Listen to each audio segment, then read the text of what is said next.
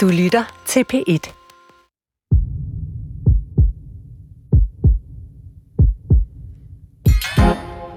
Elizabeth Holmes, en amerikansk forretningskvinde, blev tidligt i januar i år dømt for milliardsvindel af investorer i hendes nu hedengangne firma Theranos. Det lykkedes nemlig Elizabeth Holmes at få nogle af de rigeste, mest magtfulde mænd i toppen af det amerikanske samfund til at investere i hendes version af den amerikanske drøm. Ved hjælp af en lille dråbe blod, bare svarende til et prik i fingeren, påstod hun at kunne få 20-30 forskellige blodprøvesvar ud af sådan en sort boks på 33 gange 33 gange 60 cm.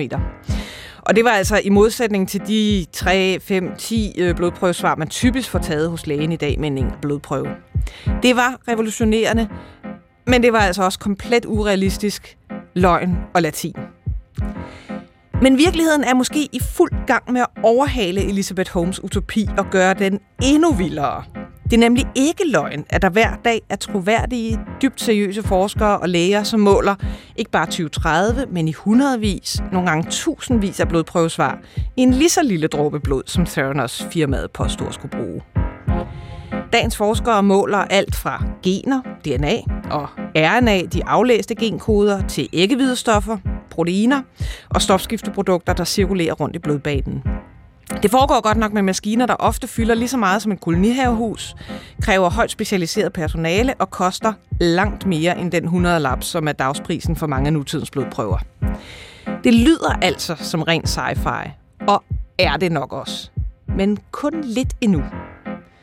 I dagens sygt nok har jeg taget det helt store mikroskop frem og dykker ned i kroppens allermindste molekyler, de såkaldte omics-teknologier. Fremover skal vi måske vende os til at få målt i tusindvis af blodprøver, når vi går til lægen. Men har vi overhovedet brug for alle de blodprøvesvar? Velkommen til Sygt nok. Og dermed altså også hjertelig velkommen til mine to gæster i dag. Stefan Stender, læge på afdelingen for klinisk biokemi på Rigshospitalet og forsker i genetik. Og Nikolaj Væver Albrechtsen, lektor ved Novo Nordisk Fondens Center for Protein Research, Protein Research på Københavns Universitet og læge ved klinisk biokemisk afdeling på Rigshospitalet og Bispebjerg og Frederiksberg Hospitaler. Tak. Øhm, lad os lige starte med sådan at sætte scenen for, hvad der sker i dag. Så hvis jeg nu er lidt bekymret for øh, åh, den der træthed, som jeg har oplevet, kunne det nu være noget med mit D-vitaminniveau, eller kunne det være noget med væskebalancen, og hvordan går det ellers i øvrigt med mine sådan organer, så kunne jeg jo øh, typisk ringe til min egen læge, øh, klage min nød over den her ulidelige træthed, som gør det svært at stå op om morgenen, øh, og så øh, bede om at få taget nogle blodprøver. Og så åbner man døren ind til øh, enten lægen selv eller en, en sygeplejerske, som sørger for altså at fylde et eller flere sådan farvede øh, blodprøveglas øh, via en lille, en lille plastikslange og en nål øh, ind i en blodår. Øh, og det bliver så sendt afsted øh, til en klinisk biokemisk afdeling. Og det er jo der, I kommer ind i spillet. Jeg ved godt, at I arbejder på hospitaler, men, men kan, I ikke lige, kan I ikke lige forklare, hvad sker der, når, når man modtager sådan en blodprøve? Hvad er, hvad er det, man måler på i dag? Jo, man kan sige, det er der magien, den virkeligheden starter. Øh, så når man modtager en blodprøve på en klinisk biokemisk afdeling på, i Danmark eller i USA for den sags skyld, så sikrer man sig, at det er en rigtig patient, og at øh, alle tingene er, som de skal være. Og så begynder man ellers at gøre prøven klar til det, vi kalder for analyserne. Og der findes uhyggeligt mange forskellige typer af metodiske måder at måle på. Og ud fra de her forskellige metoder, der kan man så måle forskellige ting i blodet. Det kan fx være blodprocenten, som du talte om i forhold til træthed. Det kan være, har vi nu nok D-vitamin? Og det er altså to forskellige måder, øh, og kan altså ikke kobles i samme maskine, som Elisabeth jo troede, Så I har at ikke kunne. bare én maskine stående inde på jeres afdeling? Og... Der er en fabrik. Ja. så, så hvor meget fylder, altså, hvor meget fylder det øh, inde på Rigshospitalet? Det er flere hundrede kvadratmeter. Det er en, en, en mindre fabrikshal. Og, og, og hvis nu, altså typisk når man går til lægen, så, så får man målt sådan en, en pakke. Det vil typisk være i pakker, og praktiserende læger kan godt, også godt vælge sådan bare en enkelt blodprøve ad gang, men, men de fleste har nogle, nogle pakker, eksempelvis for væsketallene. Hvad, hvad måler man så? Jamen, så måler man jo nogle af de elektrolytter, der er i vores blod, og det kan også være en, en betegnelse for i virkeligheden, hvordan vores nyrer fungerer. Så i virkeligheden så bruger vi jo vores blod som lidt som en, en, øh, en markør for, hvordan vores krop har det. Og det er derfor, vi tager de her blodprøver for at sige noget omkring, hvordan er så dit øh, væsketal, og hvordan har de nyrer det i virkeligheden. Jeg nævnte indledningsvis øh, den, det her begreb omics-teknologi, sådan lidt øh, anglificeret øh, begreb. Kan, kan I forklare, hvad det er? Ja, altså omics-endelsen, øh, det hentyder til, at man ser på det hele. Genomics, så er det alle gener på én gang. Hvis det er proteomics, så er det alle proteiner på én gang. Øh, og det har udviklet sig, så der er mange forskellige omics. Der er også transcriptomics, hvor man kigger på RNA-molekyler. Og, og hvis man sådan tager alle de her omics over en bred kamp, så er der jo en, en kæmpe interesse i det nu. For sjov, så slår jeg lige op i, i et af vores sådan, videnskabelige fagblade. Når jeg siger vores, så, så er det inden for mavetarm- og leversygdomme, hvor, hvor jeg er uddannet læge og, og forsker i. Og, og der på sådan et af de bedste blade, vi har, der var det altså halvdelen af alle artiklerne, der havde et eller andet med omics. Et var øh, metagenomics, som altså er bakteriernes DNA, de bakterier, som bor i vores tarm, også kaldet mikrobiomet. En anden var øh, genomics, øh, som du nævnte, øh, Stefan Stenter, altså vores DNA i, i, i kroppen, det menneskelige DNA, øh, og, og et tredje var transcriptomics, altså de her RNA-molekyler, som er af DNA'et, der bliver, der bliver transkriberet. Øhm, og når man, når man kigger sådan på, på hvor, hvor, altså en ting er den videnskabelige interesse, men noget andet er jo den, den finansiel interesse, så er det jo et felt, der er i vild udvikling. Øh, jeg fandt nogle tal for, for sådan det, der hedder biomarkermarkedet, altså øh, bredt oversat nye tests, herunder øh, rigtig mange blodprøvetests. Og i, i øh, 2018, der havde det marked altså indtægter for svimlende 279 milliarder kroner. Hvorfor tror I, der er så stor interesse i blodprøver? Jamen det er der jo, fordi at der er en applikationsmulighed, altså der er en mulighed for at bruge svarene til noget, både til at finde nye behandlingsmuligheder, der er også mulighed for at sikre, at man får den rigtige behandling, at man ikke øh, at sygdommen ikke kommer tilbage. Så, så det er, der er sådan et, et stort marked for det her område. Jeg vil også sige i forhold til det med Omex, altså du, man kan også, jeg ved ikke, hvor mange af lytterne, der fisker, men øh, hvis man forestiller sig, at man skal ud og fiske med en fiskestang versus et fiskenet, så kan man sige, at fiskestangen, det er den her ene analyse, hvorimod at fiskenettet, det er omexen, hvor vi fanger, der fanger, fanger vi både ål og sild og fladfisk og hvad man ellers der kan være, i krabber måske også, ikke? Og det er der, hvor at, at omexen, den nu er der formentlig nogle gate-lytter, der er fiskere, der vil sige noget om at blande ål. Ja, men, det er rigtigt. Men okay, du har ret. Ja, øh, Stefan Stender. Ja, altså med de omix, en af sådan en, en hellig kral for de fleste medicinske felter, det er at kunne forudse, hvordan det går en, en patient, altså øh, kunne prædiktere, øh, hvem det går godt, og hvordan det går. Og, øh, så der er en enorm jagt på det, er det som hedder biomarkører, jeg tror, det er nok meget det, som driver de her omics-teknologier. Det, det er en ny teknologi, hvor man lige pludselig kan måle meget mere, end man tidligere kunne. Det åbner også muligheden for, at man kan finde nye øh, sådan prædiktive biomarkører. Drømmen er jo, at læger kan bruge det her til at, til at forudsige, hvordan det går den enkelte patient. Øh, så sådan i det yderste konsekvent, det som man nogle gange kalder personlig medicin. Man kunne for eksempel forestille sig netop, når herr Hansen kommer og siger, ud, du har lige fortalt mig, at om, om fire år får jeg en blodprop i hjertet, øh, eller risikoen for at få en blodprop i hjertet høj. Øh, det vil jeg rigtig gerne have noget medicin for at forebygge. Øh, så siger man, jamen ud fra enten det protein, altså æggehvidstof, der cirkulerer rundt i dit blod, eller din genetiske profil, eller noget helt tredje. Metabolomics er også et felt, altså stofskifteprodukter. Øhm, så, så kan vi se, at lige præcis den her medicin vil virke rigtig godt for dig, mens den her anden medicin, den lader vi blive i medicinskabet, fordi der er der høj sandsynlighed for, at du får rigtig mange bivirkninger, eller at den ikke virker på dig. Det er jo lidt tilbage til mønstergenkendelsen i virkeligheden, ikke? For at du tager nogle blodprøver, og så er der nogen, der er normale, og nogen, der er ikke normale. Og det, det kan være nemt at sige, og hvis du tager en enkelt markør og siger, den, er den normal eller er den ikke normal? Men det kan godt være, at det er ikke den alene for herr Petersen, det er kombinationen med en lang række andre, som for herr Petersen, eller herr Hansen, eller hvem det nu end er, øh, gør, at den person bliver syg. Så det er ikke en enkelt ting, men det er flere ting, der gør det. Så man skal gå, måske gå væk fra det, man kalder et normalt område, men i virkeligheden gå hen til, hvad er dit område for det her øh, molekyle, eller hormon, eller hvad det er, nu end man måler. Det tror jeg også er et aspekt af den personlige medicin. Eller netop, når vi lægger dit 10.000 brikker store puslespil, ja. så kommer der et billede, som vi ikke ville have set, hvis vi havde de enkelte blodprøver. Hvis vi bliver lidt ved, ved hende her storsvindleren, Elizabeth Holmes, så kan jeg øh, stærkt anbefale øh, lyttere, som ikke har set den nu, at, at se den dokumentar, der handler om hendes, øh, hendes svindelnummer. Det, det er jo egentlig ret fascinerende. Øh, Bad Blood hedder den.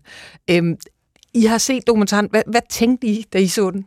Altså, det er en utrolig historie fra en, sådan, fra en klinisk biokemikers synspunkt, så tager man sig lidt til hovedet, fordi der er nogle af de nogle helt simple ting, som der simpelthen ikke er blevet, blevet reageret på. Altså bare den her idé med, at man kan... Hun forsøgte jo at måle på en øh, på sådan en fingerprik, bloddrup, hvor man masserer en lille smule blod ud, og så måle tusindvis af ting. Hvis, hvis man eksempelvis har været hos sin egen læge og fået målt øh, infektionstallet, kan, kalder man det nogle gange, så kan man gøre det ved hjælp af sådan en enkelt prik.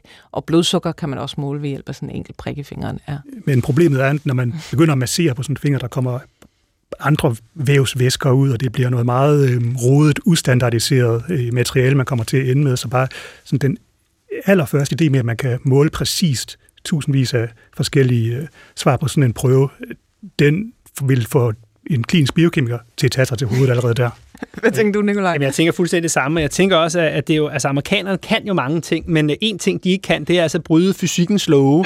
og det var det, som Theranos i virkeligheden gjorde, Elizabeth Holmes. Hun brød simpelthen fysikkens love, fordi alle ville kunne sige sig selv med lidt øh, øh, kendskab til det her, øh, det er, at det er fysisk umuligt. Øh, så det, det kræfter jo også bare, hvor vigtig viden er i virkeligheden. Og mangel på samme. Og mangel på samme, ja. ja. Men, men, men nu, nu laver vi et helt radioprogram om, øh, at altså, øh, fremtiden er derude, og, øh, og tænk, hvis man kunne måle i hundredvis eller i tusindvis af, af prøver, og nu siger I, det er umuligt. Så, så skal vi bare lukke ned for mikrofonerne? Altså, det, jeg tror, en vigtig point er, at startmaterialet er vigtigt, og en ordentlig blodprøve, en ordentlig altså, hvor blodprøve, man, ja. man typisk tager sådan i, i albubøjningen, netop med en, en, en, en tyk nål, hvor der kan komme, ja. der kan komme direkte fra blodåren. Når man først har den måling, så er de nyeste teknologier, de er nu i stand til netop at kunne måle øh, nogle af de ting, som øh, altså de tusindvis af, af blodprøvesvar, som, som, som blev lovet i, i Theranos første øh, men, men, men det er jo ikke altid godt at få så mange informationer, fordi så vil der altså rent sandsynlighedsmæssigt altid være noget, der bonger ud, altså noget, der ser skævt ud selv hos en, der er fuldstændig rask og ikke har nogen problemer. Så, så når vi nu har ja, nogle af de her blodprøvepakker, man kan få taget hos sin egen læge og få tjekket levertallene og væsketallene og nyretallene, hvorfor ikke bare blive ved det? Jamen altså for at sige det kort, altså du skal ikke slukke for mikrofonen, fordi at øh, øh, den her type teknologi er kommet for at blive. Og det er sådan, at øh, som mennesker er vi jo ikke bare øh, komplekse som personer, vi er også komplekse biologiske. Så det at være træt, for eksempel, når man går til sin egen læge, kan skyldes mange forskellige ting.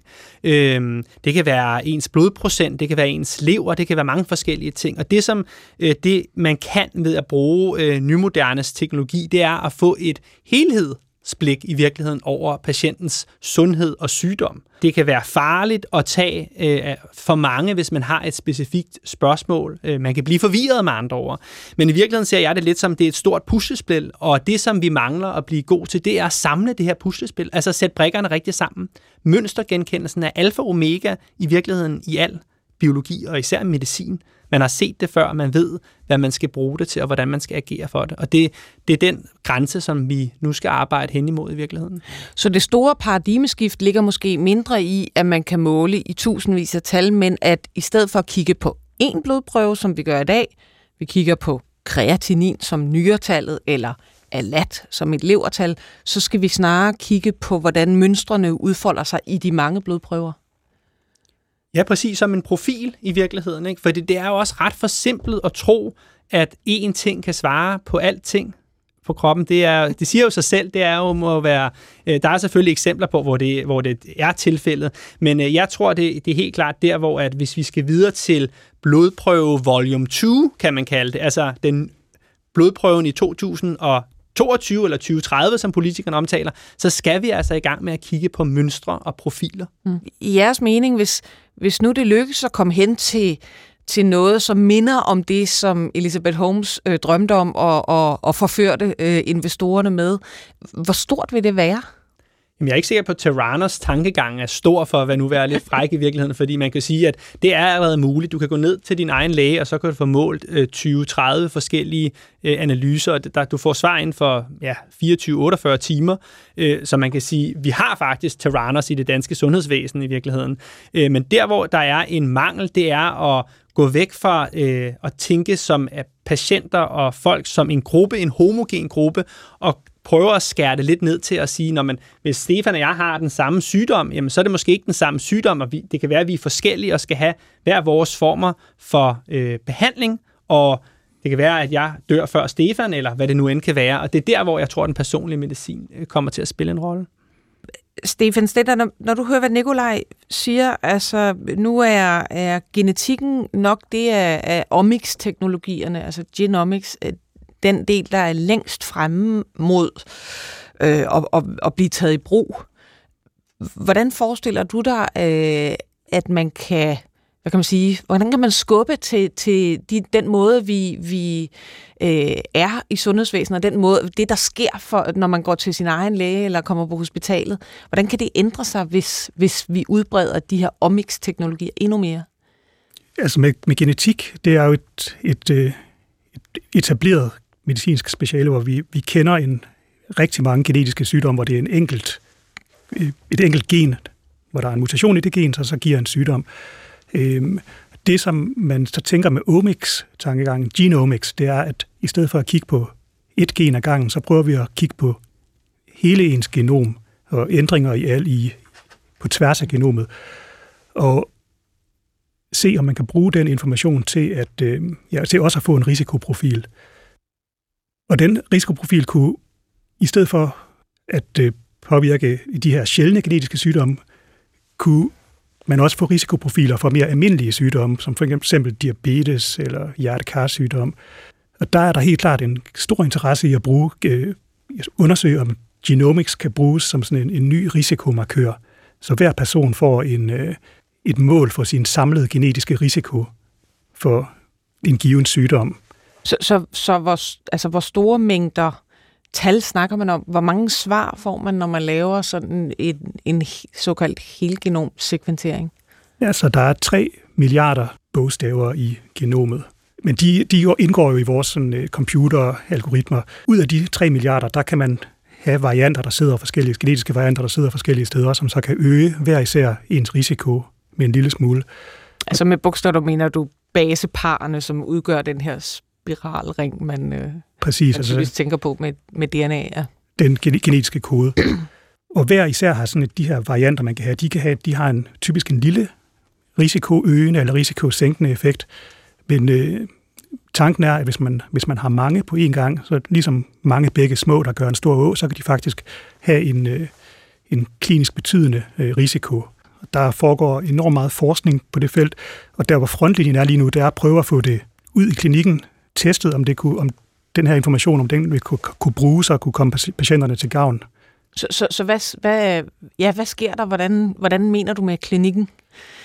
Ja, det kunne for eksempel være, hvis der kommer en, en patient ind øh, med, hvis vi tager et, et eksempel, begyndende leversygdom, begyndende øh, fedtlever, så ved vi, at der er en, øh, en række genetiske varianter, som har en ret stor effekt på ens risiko for, at øh, den her fedtleversygdom, den bliver, øh, den bliver værre, den skrider frem mod for eksempel skrumpelever.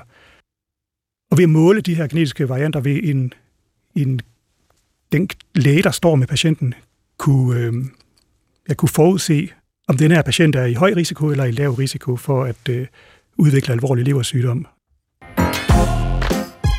Du lytter til Sygt Nok. Mit navn er Maja Thiele, og jeg har besøg i studiet af Stefan Stender, læge på afdelingen for klinisk biokemi på Rigshospitalet, og Nikolaj Væver Albrechtsen, en af Stefans øh, kolleger på øh, selv samme afdeling, klinisk biokemisk afdeling på Rigshospitalet, men også øh, lektor ved Center for øh, Proteinforskning på Københavns Universitet øh, og læge på Bispebjerget Frederiksberg øh, Hospital. Øh, og vi snakker om det her begreb, der hedder omics, altså en, en, en slags komplet kortlægning af et eller andet, om det så er DNA, genomics øh, eller proteiner, proteomics. Øh, og, og Stefan, nu nævnte du lige leveren. Øh, øh, mit felt er jo leverforskning, så, så jeg er jo særlig glad for leveren, men, men I er jo heldigvis ikke leverlæger, så, så prøv lige at forklare, hvorfor I synes, at leveren er interessant at arbejde med, når det, når det kommer til de her omics-teknikker. Ja, man kan sige, at leveren er jo et, et vigtigt organ for en lang række ting, at det både producerer og optager næringsstoffer og er et centralt styresystem for vores kropsmetabolisme, altså blodsukkeret for eksempel er et eksempel, men det kunne også være vores øh, fedtstofskifte, kolesterol er et andet eksempel. Og i virkeligheden er, hvis man kan få et billede af, hvad der foregår inde i leveren i en blodprøve, jamen så er vi jo tæt på det holy grail, og det er jo sådan set der, hvor omics er den øh, lim, hvor vi går fra en en vævsprøve fra leveren og virkeligheden til en blodprøve. Så i virkeligheden er vi jo faktisk ret, øh, øh, ret uinteresserede i, hvordan blodet har det. Det, det er relativt få blodsygdomme, øh, der findes. De, de er der, men, men det er jo oftere organet, man er interesseret i. Altså, hvordan har leveren det, hvordan har nyrerne det, hvordan har hjertet det, hjernen. Øhm, så, så, så der, der er noget at hente der, men det er vel også fordi, at leveren jo er ret tæt på blodcirkulationen. Altså, der strømmer lige så meget blod igennem leveren per minut, som der gør igennem hjertet. Stefan? Ja, altså leveren er et, et, et, et godt spejl, eller blodet er et godt, godt spejl for, hvad der foregår i leveren, netop på grund af den direkte kontakt. Så en anden vigtig pointe med, med leveren er, at det er et organ, som er, vi har øh, ret svært ved at øh, monitorere med de øh, metoder og de blodprøver, vi allerede har. De er ret øh, sådan uspecifikke. Og øh, hvis man virkelig skal have præcis information, så skal man jo ud, som Nikolaj netop sagde, have en, en, en vævsprøve. Øh. Så kommer man ind til mig og får, får stukket sådan 10 cm lang nål ind i leveren og, og, og ud igen med, med risiko for, for smerter og blødning. Og, og øh, sjovt nok, så har jeg jo faktisk lige et eksempel fordi øhm, øh, jeg er, er så heldig at være medforfatter på en, en kommende artikel, der netop handler om proteomics, altså måling af proteiner i blodet. Øh, og den er lavet øh, blandt andet sammen med nogle af Nikolajs øh, kolleger fra Københavns Universitet. Øh, og de kunne altså måle sådan en 300-350 proteiner i en, i en enkelt blodprøve. Øh, så allerede der er vi altså 10 gange bedre end Elizabeth Holmes. Øh, og, og ud fra de 300-350 proteiner per blodprøve, så, så kunne de altså øh, lave et kort over øh, proteinerne i blodet, og så i leveren, som altså havde mere øh, langt over 5.000 proteiner. Øh, og ikke nok med, at de kunne sige, hvordan leveren havde det lige nu og her, så kunne de sørme også bruges til at forudse, jamen, hvordan gik det i løbet af en fireårig periode, hvem udviklede symptomer på leversygdom, og, og hvem gjorde ikke. De, de samme blodprøver kunne så også altså meget bedre end de nuværende test, øh, vi har. Selv de mest avancerede scanningsmetoder, som, øh, som står i leverklinikker rundt om i landet, kunne de altså øh, forudse leverens sundhed endnu bedre end. Øhm, Nikolaj, hvad, proteomics som sådan en enhed, hvad, hvad, hvad er poten, potentialet i det? Nu, nu er jeg kommet med et eksempel, men, men kan du genkende det, eller er det bare sådan øh, øh, overdrevet optimisme fra, fra en glad forsker?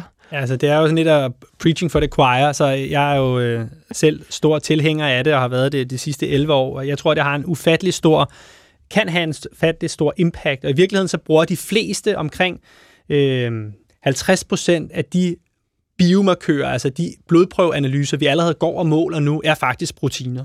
Og der, hvor proteomics øh, kan øh, hjælpe dig, det er, at i stedet for at måle et eller to proteiner, så får vi, så, du nævnte her, mulighed for at måle en lang række flere. Og i stedet for så kun at kigge på leveren måske, som, selvom jeg synes, det er et fantastisk spændende organ, så er der jo også andre af vores øh, kropsorganer, som måske også øh, kan afspejle sig i blodet. Det vil sige sygdom, for eksempel i, øh, det kunne fx være i nyren, kan vi måske også se i en blodprøve med den her teknologi. Så man går ind for at få tjekket sin levertal, så kommer man ud og får at vide, at det er faktisk nyren, man skal være mere bekymret for? Ja, lige præcis. Ikke? Fordi at, øh, det er jo sådan, det er. Det er, at vi man kommer med en klage, man er træt, eller man har hovedpine, eller hvad det nu kan være, og så er hvad er så forklaringen på det? Øh, og der tror jeg, at proteomics kan være en af mange øh, omics-teknologier, som der kan hjælpe med at dekode de her spørgsmål, altså forlagt puslespillet med andre ord. Der, hvor vi forsøger at bruge det på Rigshospitalet, det er i virkeligheden mere, jeg vil kalde det eksploratorisk. Forstået på den måde, at vi,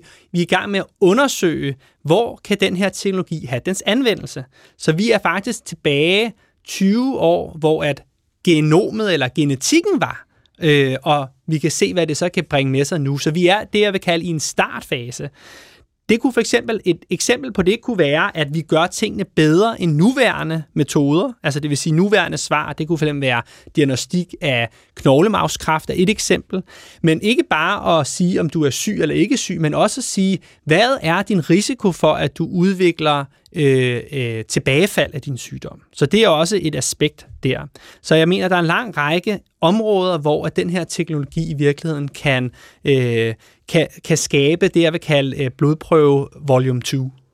Så, så, så hvordan foregår det? Altså, kan man komme ind på Rigshospitalet og sige, det der, øh, den der smarte maskine, som Nikolaj har skåne, den vil jeg gerne få mål med blod med.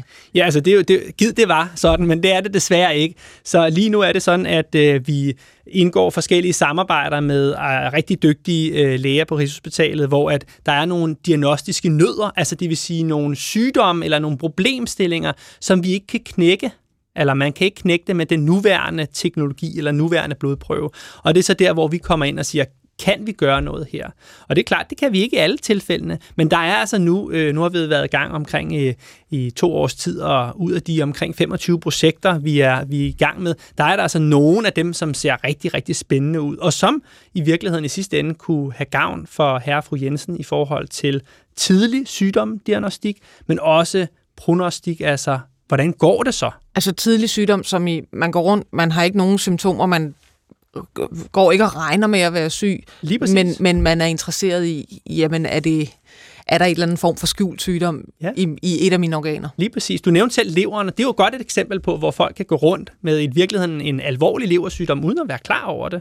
Øhm, og det er også derfor, jeg tror, at, at sådan en teknologi kan være rigtig vigtig. Du kunne jo forestille dig, at du gik ned til dit øh, årstjek hos din egen læge, og i stedet for at få taget et væsketal, jamen, så fik du lige taget en protonprofil, altså et, en, et, et, et puslebillede af, hvordan har din krop det i virkeligheden. Er der noget, vi skal være mere opmærksom på? Øh, og hvis jeg skal være rigtig faktisk, så tror jeg faktisk også, der kunne være nogle økonomiske øh, øh, glæder ved det her, så det ikke bare er en stor udgift, men det er faktisk også, at man kan opspore sygdom tidligt, og måske også øh, skabe en, en hurtigere og en bedre behandling. Det er i hvert fald det, der er tanken. Og der er jo enormt mange øh, livsstils, øh, såkaldte livsstilssygdomme, øh, leversygdomme inklusiv, som er, er karakteriseret ved, at øh, jamen, sygdommen er i kroppen i 5, 10, 15, 20 år. Øhm, eksempelvis overforkalkning. Man mærker ikke, at ens åre kalker til, øh, før der pludselig kommer en blodprop øh, i benet, en blodprop i hjertet, i lungen, øh, i hjernen, eller netop leversygdom. Man går, øh, og leveren bliver stivere og stivere, mere og mere fyldt med arvæv. Det mærker man slet ikke, øh, og det kommer ikke frem i de almindelige levertal. Øh, og så pludselig har man symptomer, og så er man, så er man faktisk på det tidspunkt alvorligt syg sin lever med, med relativt begrænsede behandlingsmuligheder. Øhm, og nu står, altså, vi er alle tre øh, forskere og arbejder med netop de her omics-teknologier, øh, og, og har måske en meget god idé om, når, hvad menes der, når man siger, man får en risikoscore, eller man samler et puslespil og giver et, et, et samlet tal. Men, men det er jo lidt abstrakt stadigvæk. Hvordan kan man få et tal ud af mange hundrede gener eller mange hundrede proteiner. Øh, Nikolaj Albrechtsen, hvordan giver man den information videre? Altså til dem, der skal bruge den? Ja. Ja, altså det, det er jo også der, hvor det begynder at blive rigtig spændende og svært i virkeligheden. Øh, fordi at man skal jo prøve at gøre sig klar over, når jeg siger at en protonrisiko på to, hvad er det så, det skal omsættes til? Og, og, og det skal jo omsættes til en risiko, og gerne det, man kalder en absolut risiko. Det vil sige, hvad er risikoen for dig i løbet af det næste år at udvikle den her sygdom i absolute tal? Er det 1% eller er det 50%? Og det er jo sådan set den måde, jeg tror, at det skal gives videre på. Og i virkeligheden så står det meget adskilt her. Det er ligesom, at der er genetikken her med Stefan og prodomet, men i virkeligheden så er man den vej, hvor at øh, bussen kører. Det er jo det, man kalder multiomics, for bare at gøre alting mere forvirrende, hvor man nu kombinerer øh, de her forskellige omics-metoder øh, sammen. Så i virkeligheden er der, et, der, er et, øh, der er en brik her, vi ikke rigtig helt er i talsat, og det er data. Og det er i virkeligheden øh, mængden og øh, øh, dybden af de her data, som der øh, kan hjælpe os i virkeligheden, tror jeg, med at nå mål som for eksempel personlig medicin. Jo, der, der er nok mange, der øh, tror, at, at gener i virkeligheden betyder mere enkeltvis, end de gør. Man hører til, nu er genet for Alzheimer fundet, eller nu er genet for spilafhængighed fundet, men det er jo sjældent sådan, at et gen i virkeligheden betyder særlig meget, så det, det er først, når man begynder at kombinere mange hundrede gener, at betydningen øh, af det samlede, øh, den samlede øh, gener, som man bærer rundt på, at det begynder at slå igennem. Når man snakker om, om genetik, altså kan man forestille sig, øh, når man nu alligevel får lavet hælprøve øh, som helt spæd baby, øh, så bliver der også lige taget fra til øh, at sekventere hele øh, genomet, altså alle ens gener, øh, og det, det bliver så lagt et eller andet sikkert sted, som man kun selv har adgang til, og så hvis, der, hvis behovet opstår i løbet af ens lange liv, så kan man lige hive det frem. Altså, man, altså man kan sige, at teknologien er der, øh, så det kan man godt forestille sig. Ja. ja du står og nikker. Ja, men jeg eller? tænker, at lad os gøre det, ikke? Fordi at lige nu, når vi tager hælprøver, jamen, så måler vi enkeltfaktor. Det vil sige, at vi måler A, B og C. Men, øh, altså, vi måler for nogle sjældne metabolske sygdomme, ja. som er ekstremt sjældne hos babyer, men hvis man finder dem, så er de meget let at behandle, og hvis man ikke finder dem, så giver de meget svære sygdomme. Fuldstændig rigtigt, ikke også? Og det er de her, hver de her metabolitter, kalder jeg så A, B og C i det her tilfælde, ikke? Men i virkeligheden det, som Metabolomics jo så ville kunne, det var for uden at måle A, B og C, altså de tre metabolitter, der er meget sjældne, også kunne kigge på en lang række andre ting. Øh, og, øh, og det er jo en, som jeg ser det, en unik um- mulighed for at både at se i forhold til længere risiko for øh, børnesygdomme, men måske også endnu længere øh, i, i, i livet. Er der allerede nogle, er der nogle øh, indiger på, at i virkeligheden at, at sygdomsudviklingen sker meget tidligt? Øh, så, så, så der har du også en teknologi, som der vil kunne både øh, løse et konkret problem, som der er her nu, men også måske kunne skabe en helt aldeles fremragende viden for, for senere udvikling af sygdommen, tror jeg.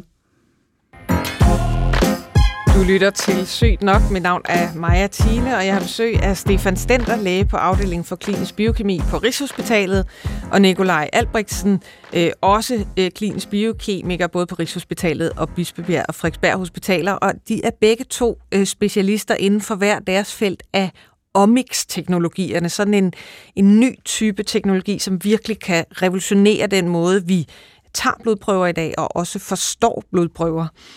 Øh, og Nikolaj, nu, nu nævnte du netop, altså, at man ved hælprøven kan man måle en meget lang række metabolitter, altså stofskifteprodukter. Man kan også måle en lang række øh, øh, gener faktisk. Kan man lige sekventere alle de gener, der er i kroppen, og så har man dem til, til for resten af livet, til, til fremtidig brug. Men, men hvordan vil det komme til udtryk? Altså, du nævnte data, ikke? Altså, der, der er så mange data, så hvordan Hvordan får man øh, brugt de data på en, på en god måde?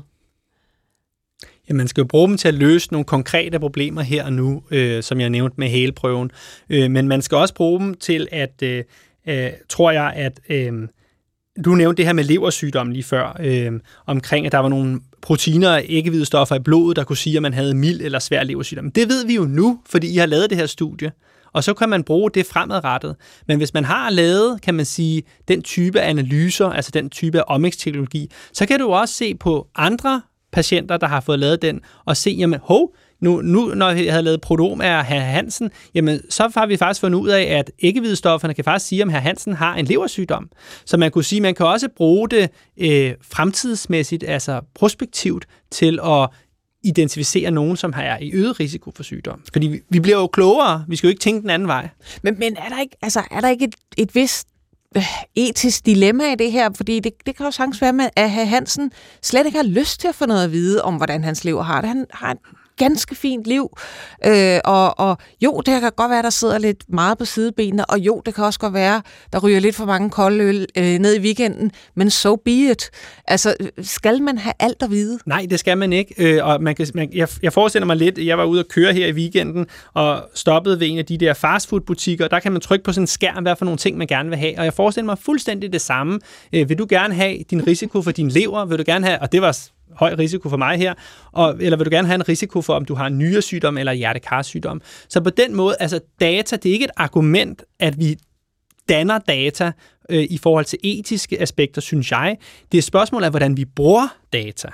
Øhm, så hvis vi nu forestiller os øh, menukortet der, jamen så klikker vi de ting af, vi er interesseret i. Og hvis vi nu om 10 år gerne vil vide noget om vores liv alligevel, jamen så kan vi gå tilbage og få hive den information ud. Men, men, men Stefan Stender, nu, nu er genetikken på mange områder langt fremme, og, og det sker jo også, at man sekventerer alle gener hos en given person, og så vil der være et, et sygdomsgen. Altså et gen, som med høj sandsynlighed kan give sygdom, og det er helt tilfældigt fundet. Det kan være en, en kvinde, der bliver ind, kommer ind og bliver gentestet for noget med hjertekarsygdom, og så kommer der pludselig op, at hun faktisk også er i høj risiko for brystkræft. Hvordan håndterer man det? Det et kæmpe, kæmpe øh, etisk og komplekst moras, som øh, du åbner, åbner op for. Man vil typisk kigge efter noget, som man i forvejen ved, hvad man kigger efter, så man, man prøver at undgå den slags tilfældighedsfund. Udover det, så vil man, hvis, man, hvis man finder dem, vil man, vil man typisk have taget stilling til på forhånd, hvordan man vil, vil forholde sig til det, og have øh, genetikere på, på sidelinjen, som man kan rådføre sig med. Altså i forhold til, hvor stor er så risikoen for, at det her gen giver sygdom, og hvis det giver sygdom, kan man så behandle sygdommen? Ja. Og kan man, bør man teste børn osv.? For eksempel. Men, er vi så ikke på vej tilbage igen? Nikolaj Albrechtsen, du tegnede lige et billede af, hvor fantastisk det var, at vi nu kan lægge det fulde puslespil. Øh, og, og, og så står øh, Stefan og siger, ja, men vi har faktisk ikke altid lyst til at lægge det fulde puslespil. Vi vil faktisk bare gerne nøjes med at se på de brikker, som vi havde defineret på forhånd, at vi ville se på. Jo, selvfølgelig. Jo, det er, øh, det helt klart. Og der mangler i øvrigt også altid en brik, skal det bare lige huske at sige, ja. også i det her omics-teknologierne. Øh, og det skaber en masse problemer. Da vi startede på det for en 8-10 år siden, der fandt vi jo blandt andet ud af ved at lave de her analyser i laboratoriet. Altså, vi bad vores kollegaer om at få taget noget blod i armbøjning og Whoopties kunne man se, at der var faktisk var tre af kvinderne, der var gravide, og øh, der var en af mine øh, gode kollegaer, der havde et, et protein, som der gør, at han har en øget risiko for at udvikle, øh, hvad hedder det, øh, demensrelateret sygdom, øh, ApoE øh, hedder det. Øh, så jo, det skaber masser af problemer, men, øh, men, og jeg er helt enig i, at vi skal kigge efter øh, de øh, brækker, som vi er interesseret i. Men min pointe er, at de brækker, eller rettere sagt selektionen af de brækker, vi gerne vil kigge efter, kan jo godt ændre sig over tid. Øh, og det kan også godt være, at det er kombinationen af dem. Øh, så i virkeligheden, at vi havde, vi havde forestillet os, at vi skulle ligge øh, et puslespil af en båd, men i virkeligheden ender det med, at, at det ikke er en båd, det er faktisk en fave.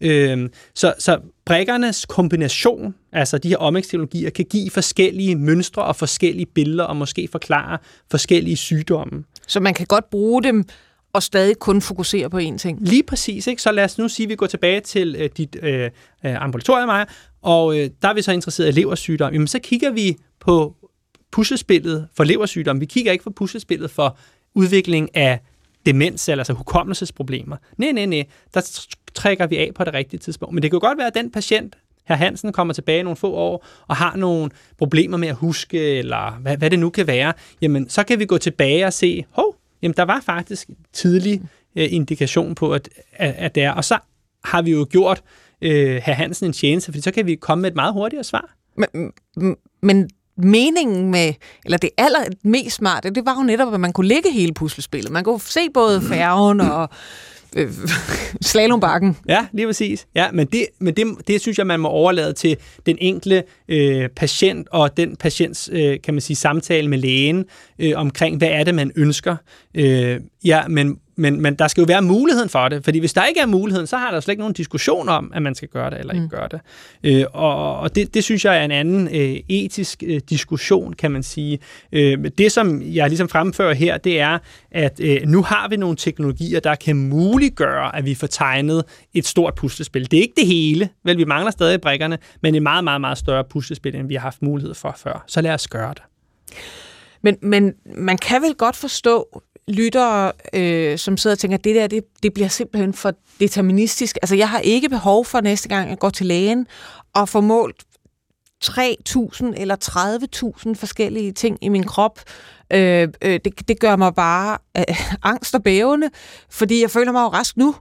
Øh, og det er måske især gældende for, for genetikken, hvor du endda, altså, inden du overhovedet kan tale eller forstå tale, så kan man få, som baby få en eller anden markat med, jamen du kan nok få brystkræft som 45-årig. Lille, lille lækre lyserøde sag der, der ligger i, i vuggen. Den, den sådan klassiske genetik, der er det rigtigt, at der kan man have en enkelte genetiske varianter, som, som, som giver en sygdom, så kunne for eksempel være ja, Huntingtons eller cystisk fibrose. Men meget af det, som, som vi taler om her, øh, med de her genomiske øh, risikofaktorer, ja, det er netop mere risikofaktorer, og man skal tænke på det som, som noget, der øger ens risiko, men som ikke er deterministisk overhovedet. Øh. Men det må du lige forklare, for det, det er vel stadig gener?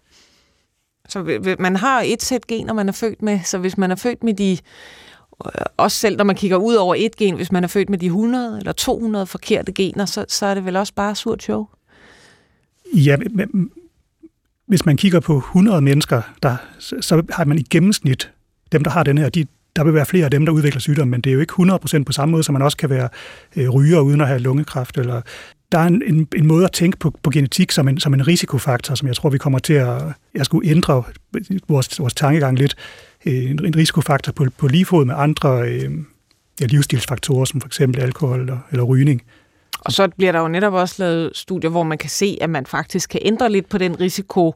Øh, inden, inden vi gik i gang med optag, snakkede du og jeg, Stefan, om, om et, et nyt studie, der, kan, der har vist, at hvis man har det her lidt dårlige gen for, for specifikt for leversygdom, øh, jamen hvis man så motionerer øh, sige, mere end gennemsnittet, så kan man faktisk øh, få samme risiko som folk, der ikke har øh, det, ja. den genetiske, øh, hvad kan man sige, øh, det genetiske øh, problem.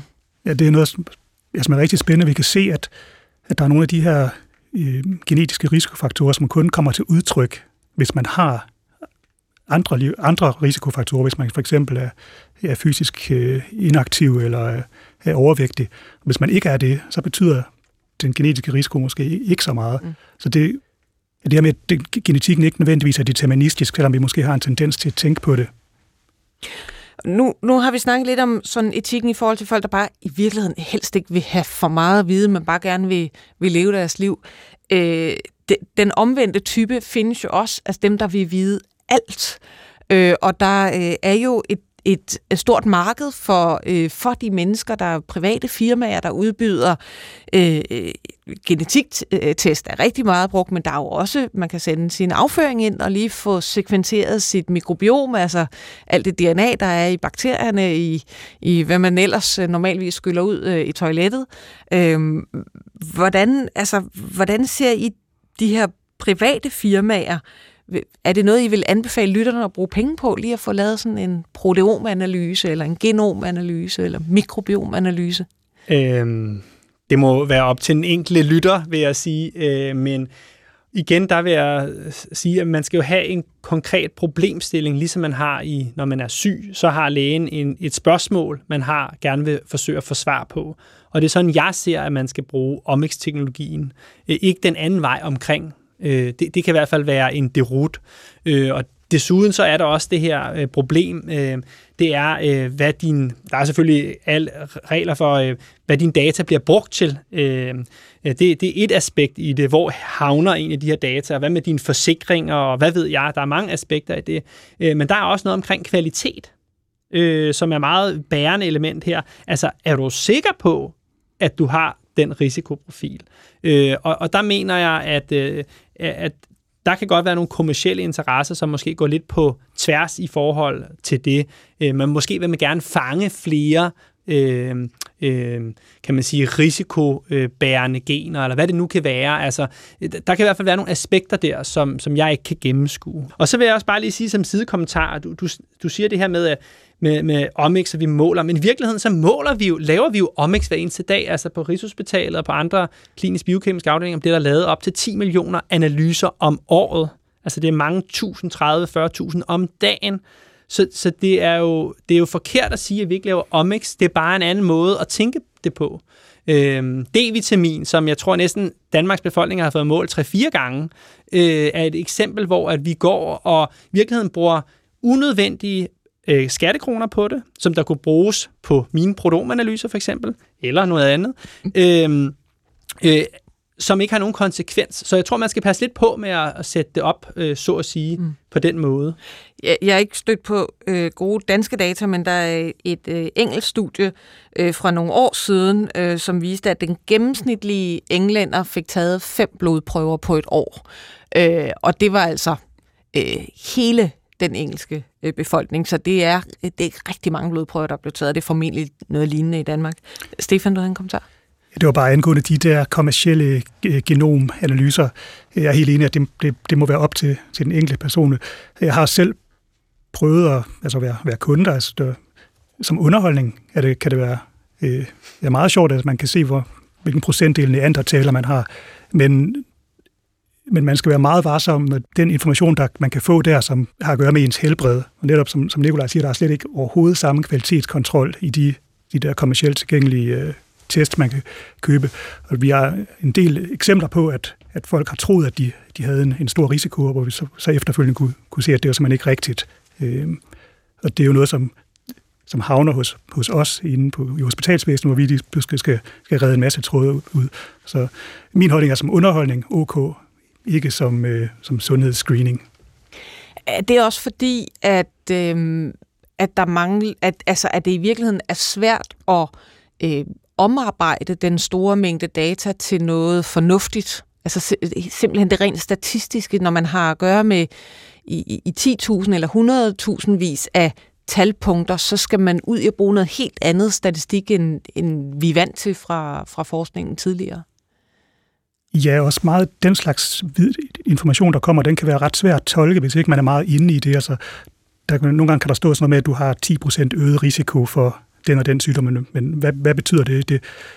Det betyder jo nok ikke det helt store, men, men man kan hurtigt komme til at tænke, det er da en stor risiko. Ja, jeg ville da også, hvis jeg havde 10% risiko for at dø i morgen, ville jeg da godt nok være noget nervøs. Ja, men hvis det er 10% mere i forhold til en meget lav risiko, så, og, og, og det har vi rigtig mange eksempler på, at man kan, man kan, man kan misforstå øh, den information.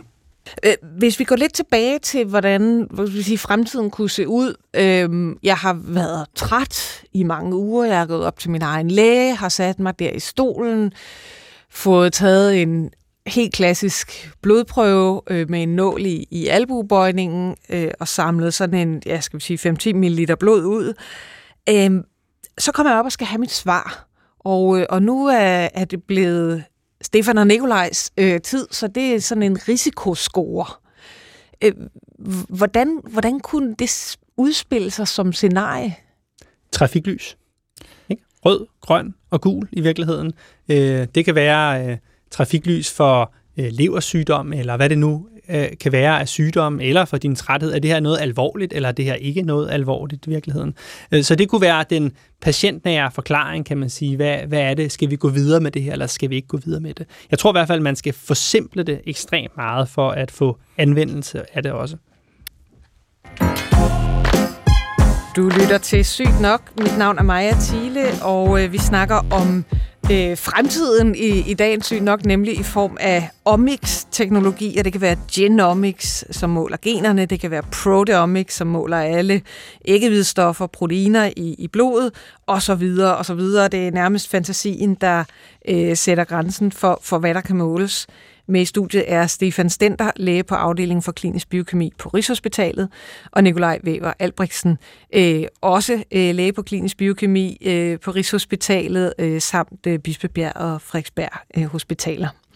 Og vi har jo snakket lidt om, at det her det er, det er fremtidens måde at, at tage blodprøver på, den helt store revolution, men, men hvad skal der til? Altså, hvor, hvor mange år skal vi vente, før at øh, jeg kan gå ned og få øh, min egen læge til at lægge det helt store puslespil og forklare mig alle årsagerne til, at jeg kunne være træt? Udover ja, det, at sove for lidt om natten. Ja, det jeg skulle til at sige det. Der, øh, øh, altså det der med at sætte dato på, det, det synes jeg altid er sådan lidt, øh, det er lidt pjattet. Øh, men, men der, hvor jeg tror, man er, det er, at man kan se nogle anvendelsesmuligheder, så man starter i det små, så at sige. Ikke? Man starter med at sige, her er der en konkret mulighed. Vi talte tidligere omkring leversygdommene. Jamen, så bliver vi nødt til at udforske, vi bliver nødt til at finde ud af, har det så en betydning? Fordi det har vi ikke talt om i virkeligheden. For det ene ting, det er at sige, om du har en risikoprofil for et eller andet. Men anden side af medaljen, det er, kan vi gøre noget ved det? Kan vi intervenere, det vil sige, kan vi handle på det? Fordi der er mange, der tror jeg, der vil sige, hvis du ikke kan handle på en eller anden risikoprofil, jamen så lad det blive nede i skuffen. Og det vil jeg da også sige, det er der også til, øh, selv tilbøjeligt til at sige ja til. Men hvis vi ikke har lavet den risikoprofil, så kan vi ikke teste, om vi kan handle på det. Så det er der, hvor vi er. Så, så I siger i virkeligheden begge to, man skal kun gøre det, hvis det rent faktisk kan forbedre øh, behandlingen for patienterne, øh, måden vi bruger ressourcer i, i sundhedsvæsenet, i virkeligheden, det skal kunne gøre gavn. Ellers er det bare viden, som vi ikke kan bruge til noget. Men, men der er jo ikke nogen af jer, der nævner teknologien, fordi for mig at se som noget, så det her er et område, hvor den teknologiske udvikling også er med til at drive øh, hvad kan man sige, fremtiden fremad. Der var ingen, der vidste, at de havde brug for en, en smartphone i 2000, og, og så pludselig så var den der, fordi teknologien var der, og så havde vi alle sammen brug for den. Og, og hvis man skal kigge lidt på med omixbrillerne, så var prisen for et, et genom, altså sekventering af, af alle generne, øh, 5.000 dollar i 2012, Øh, og øh, det sidste, jeg slår op her, det var 600 dollar. Så, så altså, der er jo en massiv hurtig udvikling mod, at det bliver bare billigere og billigere og billigere. Øh, da man første gang skulle sekventere det menneskelige genom, det gjorde man fra, det tog 13 år, gjorde man fra 1990 til 2003, og det, prisen løber op i et, små 3 øh, milliarder dollar øh, for et genom. Så, så er det ikke også bare, altså, læne sig tilbage og vente på, at der kommer nogle teknologiske muskler, som gør det her hurtigere, billigere og lettere? Jo, men man kan sige, altså for mit eget synspunkt, der er den teknologi øh, for os, den har været, den har været nåleåret. Det er det, der har, det er først det, der har gjort det muligt nu at sætte på et dansk hospital i virkeligheden, fordi at vi har haft brug for at have et instrument, som der kan gøre det samme hver dag og gøre det på en reproducerbar måde, altså en identisk måde. Det kunne man ikke for 10 år siden. Så det er klart, Teknologien driver det, men der skal jo være nogen og noget, der sætter det i en konkret kontekst. Altså det vil sige en sygdomskontekst. Og, og det er så der, hvor at, øh, at det er klart, at det er der, hvor at øh, min og jeg tror også øh, andres veje, de går, det er selvfølgelig at sætte det i en konkret øh, kontekst. Så teknologien i sig selv er rigtig, rigtig, rigtig vigtig, men øh, det er, hvordan teknologien bliver anvendt, som der er det rigtig spændende, som jeg ser det. Og, og indtil, øh, indtil videre, så den måde, man har anvendt det på, det er at sige, at vi laver en omics-profil, enten så tager vi hele genomet eller hele proteomet, men så piller vi de ting ud, vi kan bruge. Øh, altså for proteomics vedkommende, og det, det studie, jeg har været med i, jamen der kan det godt være, at vi havde en, en, øh, en liste med, med over 6.000 øh, forskellige proteiner, men vi fik det altså kogt ned til, til 46, som var særlig vigtige, og lurer mig om ikke ud af de 46, så viser det sig at være to-tre stykker, der er rigtig, rigtig vigtige. Mm. Og så kan man pludselig gå videre og lave en enkelt blodprøve, altså en blodprøve, der minder om de klassiske blodprøver, man kan få målt hos sin egen læge. Ser I ikke nogen fremtiden for det? Jo, altså, øh, altså det, det du snakker om, det er, at man, man i virkeligheden øh, tilbage til min løsfiskerhistorie, nu travler vi hele havet, og så finder vi de fisk, som der er meget interessante, og så er det dem, vi går efter. Og, og det kan jeg sagtens, jeg kan sagtens forstå den tankegang, men jeg synes også, den er lidt gammeldags. Fordi i virkeligheden, som jeg sagde tidligere, så er biologi jo meget komplekst, og typisk så har patienter har jo mere end en sygdom. Det kan vi jo også se fra medicinforbruget. Du får ikke bare en pille, men du får 10 forskellige, fordi du fejler forskellige ting. Så hvis du bare bruger din øh, analogi til at måle øh, protein 1 og 2 øh, for at få din ris- leverrisiko, øh, så, så, øh, så øh, kommer du faktisk slet ikke til den erkendelse, at patienten fejler noget andet. Så i, jeg tror, at min optik, så øh, er øh, det, jeg ser, når jeg ser blodprøve volume 2, sådan lidt øh, øh, fluffy, øh, det er virkelig at vende det her om at sige, at vi skal fortsætte, diagnostikken skal fortsætte med at være, at vi måler mange ting på en gang og så sætter vi det i en kontekst i den enkelte konkrete case. Mm. Men ikke den anden vej. Vi skal ikke have den targeted, som du snakker om, hvor vi bare måler en eller to ting. Det tror jeg ikke på. Og, og noget andet, som også øh, der er meget opmærksom, øh, noget andet, der også er meget opmærksomhed om, det er jo øh, ny medicin. Altså, kunne vi få noget, der var øh, bedre øh, til den enkelte? Øh, og der er, spiller genetikken jo en stor rolle. Stefan, hvordan kan, hvordan kan gener og, og ny medicin hænge sammen?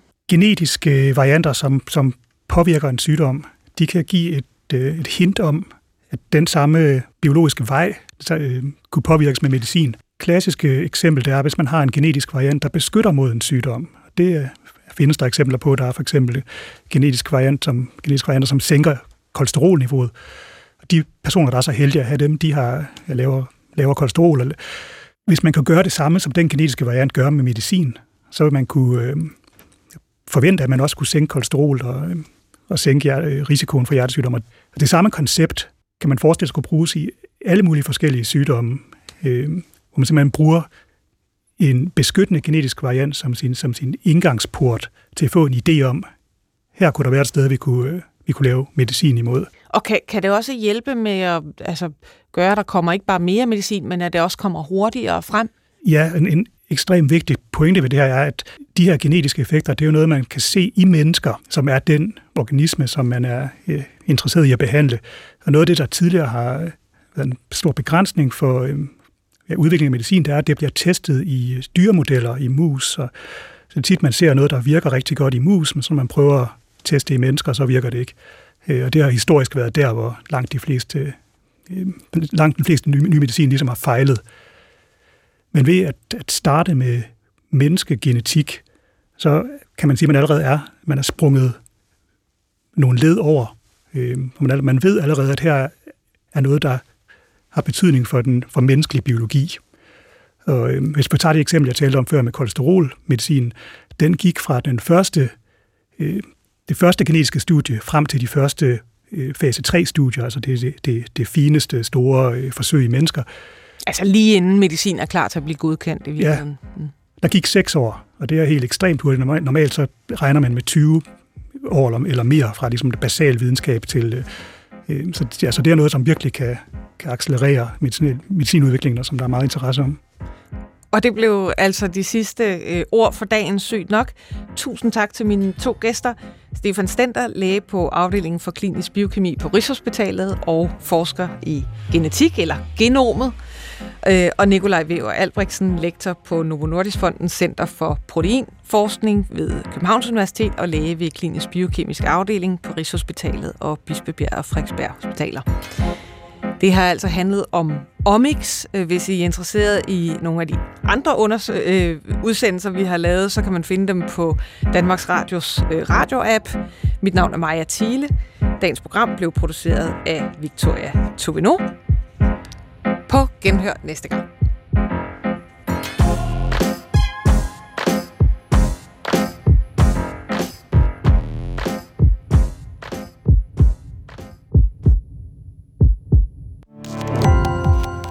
Gå på opdagelse i alle DR's podcast og radioprogrammer. I appen DR Lyd.